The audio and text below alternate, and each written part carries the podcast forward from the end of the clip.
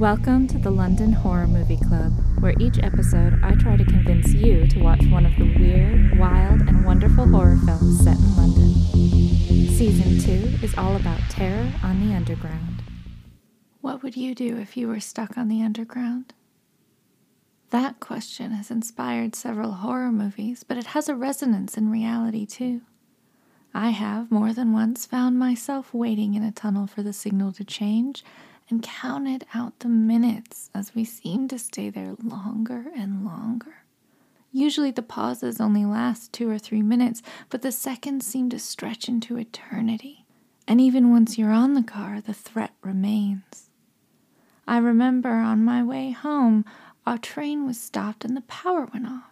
I'm not sure how long it was for, but in the dark, buried under the city, my first reaction was humor. In my head, I started singing a line from that animal song. We gotta get out of this place if it's the last thing we ever do.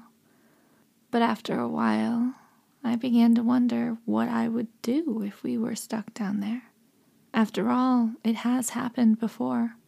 Just after I moved to London in 2008, almost 5,000 passengers were trapped in the tunnels for hours when a power failure spread through the Jubilee line. In 2010, the Jubilee line again had car failures, and passengers of multiple trains were led out of the underground on foot. And similar events have happened as recently as the 2019 Central Line failure. The possibility of being stuck underground for over an hour isn't life threatening, but in those moments, the mind can't help but think of those horrific events when it was permanent. I thought of the 2005 terror attack, which resulted in 52 deaths and hundreds of injuries, leaving many of those same injured having to hobble out of the underground after the explosion. And of course, we all remember the 1943 Bethnal Green disaster. Being stuck on the underground is the stuff of nightmares, but a nightmare that has, in the past, bled into real life. For this final episode of season two of the London Horror Movie Club, we'll be looking at films where people are trapped on the underground. And it's a chance to meld cinema with reality and to look at how the real history of the underground has influenced film and how film can evoke real life terror. We've already talked about films like Creep, where Kate is locked in the underground overnight, or Deathline, when Patricia is dragged into the cave of the underground against her will. So if you're interested in those, take a look at other episodes. Because for this one, I think I'll look at films where being stuck on the underground is a moment, but it adds immeasurably to the tension of the film. The first of these would be, I think, the 1961 Godzilla style horror Gorgo, in which a giant lizard is captured off the Irish Sea and brought to London as a spectacle, only for the mother to then follow and destroy the city in her attempt to rescue the original lizard. As the mother monster crashes through London, the city streets are filled with panicking people.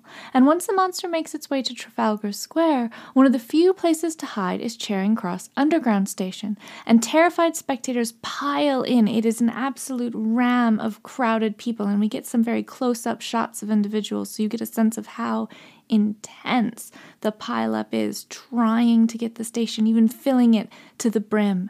The camera cuts between shots of the gargantuan monster above and the overstuffed crowd below in tunnels and even right next to the train line.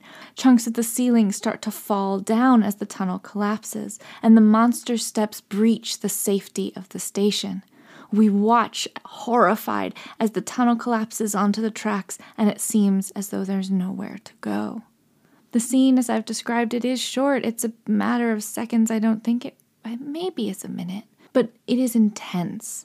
And it shows the peril of even trying to keep safe for these people now that the monster is on the loose. When you see these sort of above ground shots, you, you have the, the evocation of Godzilla, but there are so many places to flee, to run, even in a very crowded city.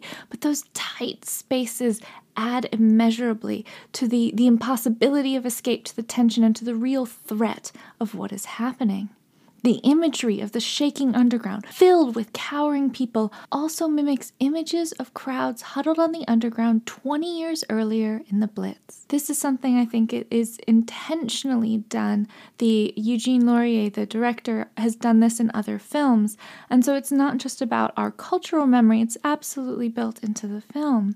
Just as in this movie where people were piling into the underground to try and keep safe. During World War II, similarly, some Londoners sought shelter in the underground once those air raid sirens sounded, and often they'd end up waiting out evening bombings on the station platforms.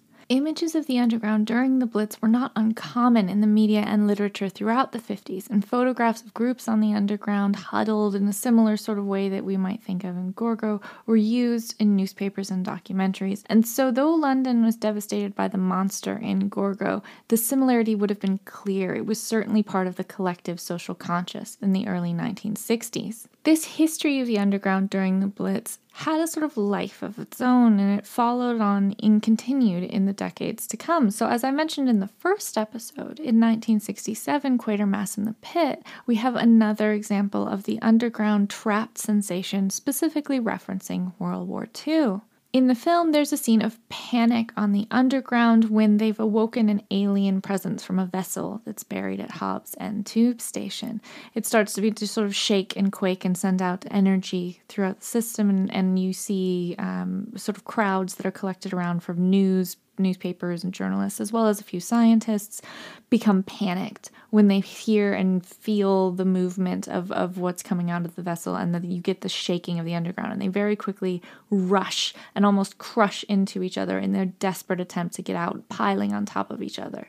This scene is an eerie recollection of the 1943 Bethnal Green disaster, in which panic similarly led people trying to shelter from the air raid to bottleneck at the station, fearing that they needed to get out, and ultimately killing 170 people, Britain's largest civilian loss during the war.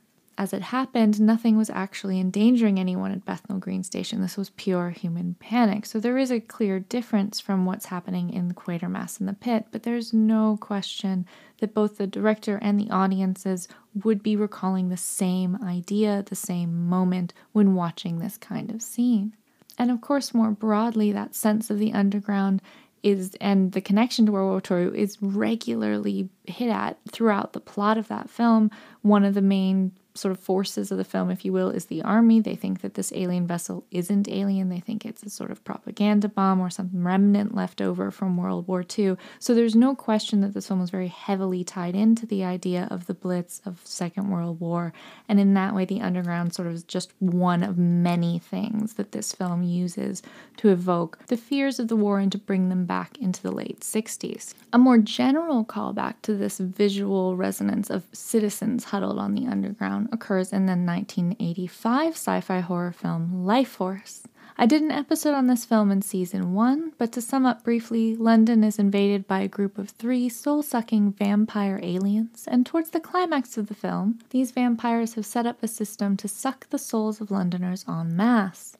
The camera cuts to various scenes where we watch the souls leave the bodies. Tobe Hooper is the director, and you see a very similar sort to poltergeist lights, these big beams of blue light represent the soul. And so we watch sort of citizens have blue light sucked out of them, their souls leaving their bodies. And one such scene occurs on the London Underground, where bodies are clustered on and around the tube rails of Chancery Lane tube station. Above them, the blue light of their souls slithers out, sorry, slithers out into the, the above ground and, and almost an explosion of energy that then causes a sort of bus to explode. The, the scene has a great visual dynamism given the small space, and it is a reminder of films like Quatermass and Gorgo, and of course a little bit of a callback to those visuals of the air raids, particularly when you see piles of bodies sort of lying along the station. It does look like they're huddled for shelter rather than dead. But of course, so much has happened. There's a lot of distance and time, you know, 40 some odd years, or yeah, 40 years have passed since the war. So there's a lot more going on than just the small visual callback to the war. I think in in this particular film there's quite a lot of interest going on in this very short scene. I think it lasts about 10 seconds, but you get a great sort of visual contrast. You have this bright blue light in contrast to the underground, which is very, very dark. The power's out, it's not lit. You also have a sense in which the underground has now literally become a tomb. You're seeing piles of dead bodies. It's a mass grave. It's already underground. And of course, this is something that we've seen in other horror films that we've watched. And there's a very strong impact to that image in this film that adds a, a sort of almost new layer to the underground. It's very, I think this film is very 1980s. It's very different even from its its let's think of another 1980s counterpart, American Werewolf, which has another trapped on the underground scene. I think it stands out amongst them, but you can see the sort of tendrils of influence as as it goes forward. Now, again, as we move further from World War II, the visual resonance of crowds on the underground naturally decreased, and it's no longer a common trope in horror cinema. But there is a worthwhile exception to note, and that's Woman in Black 2, where the film opens on a young teacher, Eve, huddled on the underground station during an air raid. This isn't a reference to World War II, it is a literal recreation of it. And of course, this is because the film is set in the 1940s. But the use of the underground starts the film off with a sense of great tension and feeling trapped. Now, Eve isn't actually trapped on the underground, but she doesn't, or we don't necessarily even know that at the very start. There's a sense in which everyone on there is worried that they will be, that some bomb will mean that this is the end of their life or that they're trapped down there and the same claustrophobia and the unseen element of danger. You hear things happening. It sort of follows Eve into the haunted house, which is the main portion of the movie. And it's also a sort of neat vignette at the start because the inclusion of the underground scene in the film for a few moments sets up a parallel that echoes the rest of the film. So Eve is down there, she's hiding from the air raid, and there's a small child who's very upset. Eve goes to comfort the child. It's it's scary, but they make it through okay. She's strong enough to sort of help the child through it and they're both better for it. And ultimately that little moment plays out throughout the rest of the film in a very different situation. Eve is a teacher. She's taking a, a, group of children, her students, away from London, out of the air raids, to a house that ends up being haunted. And once again, it's lots of things you can hear that are happening to you, but you don't really get to see. It's not like you it, it has moments. This is hard to explain unless you've seen the film, and I don't want to go spend too much time on it. But basically, think of poltergeist activity as not that different from experiencing a bomb overhead. You can't interact with what's happening to you, but it is happening to you. It is interacting with you. And then Eve, yet again, is is protecting children. She's trying to keep them safe, keep them calm, protect them. And one particular child she develops a relationship with. And so, in some ways, that underground scene at the start is what's happening in the film. Now, I'm not saying that the film says that, that bombing is like haunting, but it, it, it creates a very nice parallel in which the film calls on the general dangers of living alongside a war to ensure emotions are heightened from the outset and then gives you a slightly different experience that creates a very similar emotional arc over longer time. And so you have these echoes of fear throughout the film, and it's set up really well because of the underground because of that history of underground bombing. In all of these films, horror draws on a real history of the underground, either through direct references or embracing the historical tension of the clustered underground in the face of an external, usually unseen threat. This weaves together real perils of the tube with heightened terror that horror films want to evoke in their viewers. Now, I won't say that air raids are the origin of the underground theme in horror, that's completely not true, but it's clearly central and present to 1960s horror films which form a solid basis for future terrifying movies set on the underground. And in particular, it created a ready made association between the underground and a sense of being trapped or stuck with danger all around. It's worth noting that there are no underground horror films or literature before World War II.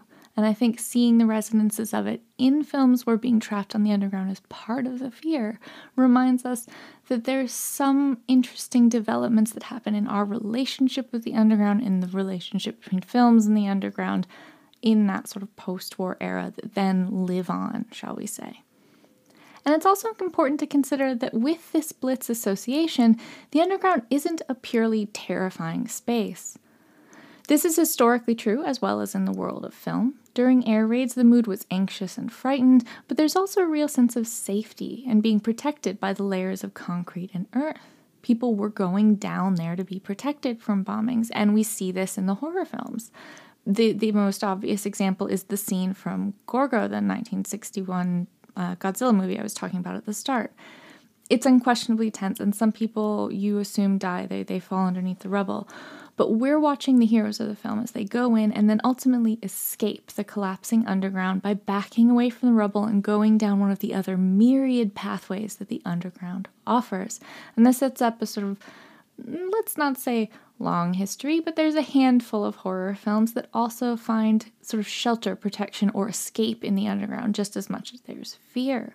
And so other horror movies have this opportunity to find tension, fear, darkness, death, but also some positivity or even some hope on the underground. It isn't just a pit of despair.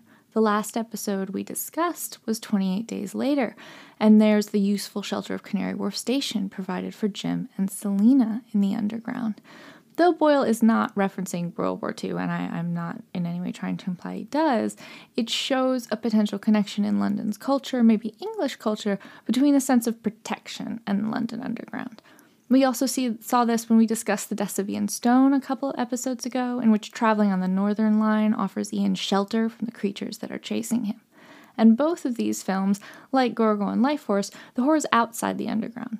And so, in that way, the underground can protect you just as much as it can be an invisible threat. If you think about, say, what we talked about with Women in Black or with Lifeforce, there's also an aspect in which it's somewhere to shelter. And so for me, this duality of the underground is what I find so interesting in films where you can be trapped. Of course, this is a horror sort of podcast. You know, we're, we're going to talk about the fear of the underground.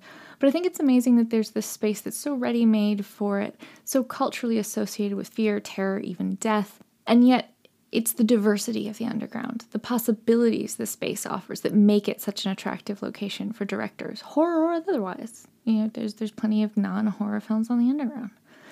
So, so think of all the different styles of horror movie we've seen on the underground, for example, how each film has used different aspects of the underground, from the seemingly endless chase scene in horror comedy American Werewolf in London to the psychological metaphor of the underground in 28 Weeks Later. Directors can and have played with so many different aspects of the underground. They make the most of this space as well as the history of the underground, and even the associations we might have from day to day commuting. If we look back on these moments where you're stuck on the underground, it's clear that this is a space of wild, wonderful, and even weird possibilities. The four films I've talked about specifically about being trapped on the underground in this episode each have very different themes, each use the underground visually, logistically, reasonably in very different ways. And so I'd like to say that one of the great things that we look, can see when we look at being trapped on the underground is not only the realities of fears that we can play with on the underground and the reality of safety or hope that we can play with on the underground, but more the fact that the underground has so many possibilities. And on that note, I usually end these podcasts with my favorite scene in the film, but I want to end by asking you what your favorite scenes have been. I have a friend, for example, who has a favorite underground horror scene when Tammy, Andy, and Rose are all descending the blacked out stairs in Charing Cross Station. He says the camera work can't be beat in that scene. What do you think? Do you think it's any good? I didn't specifically mention it in my podcast. I hadn't even thought about it. What films do you love? What moments on the underground do you love? What ones do you hate? Let me know. You can email me or you can Instagram me at Lauren Jane Barnett. I would love to hear from you. And thank you so much for listening to me these past two years and for joining me this season. I'm Lauren Jane Barnett, and this is the London Horror Movie Club.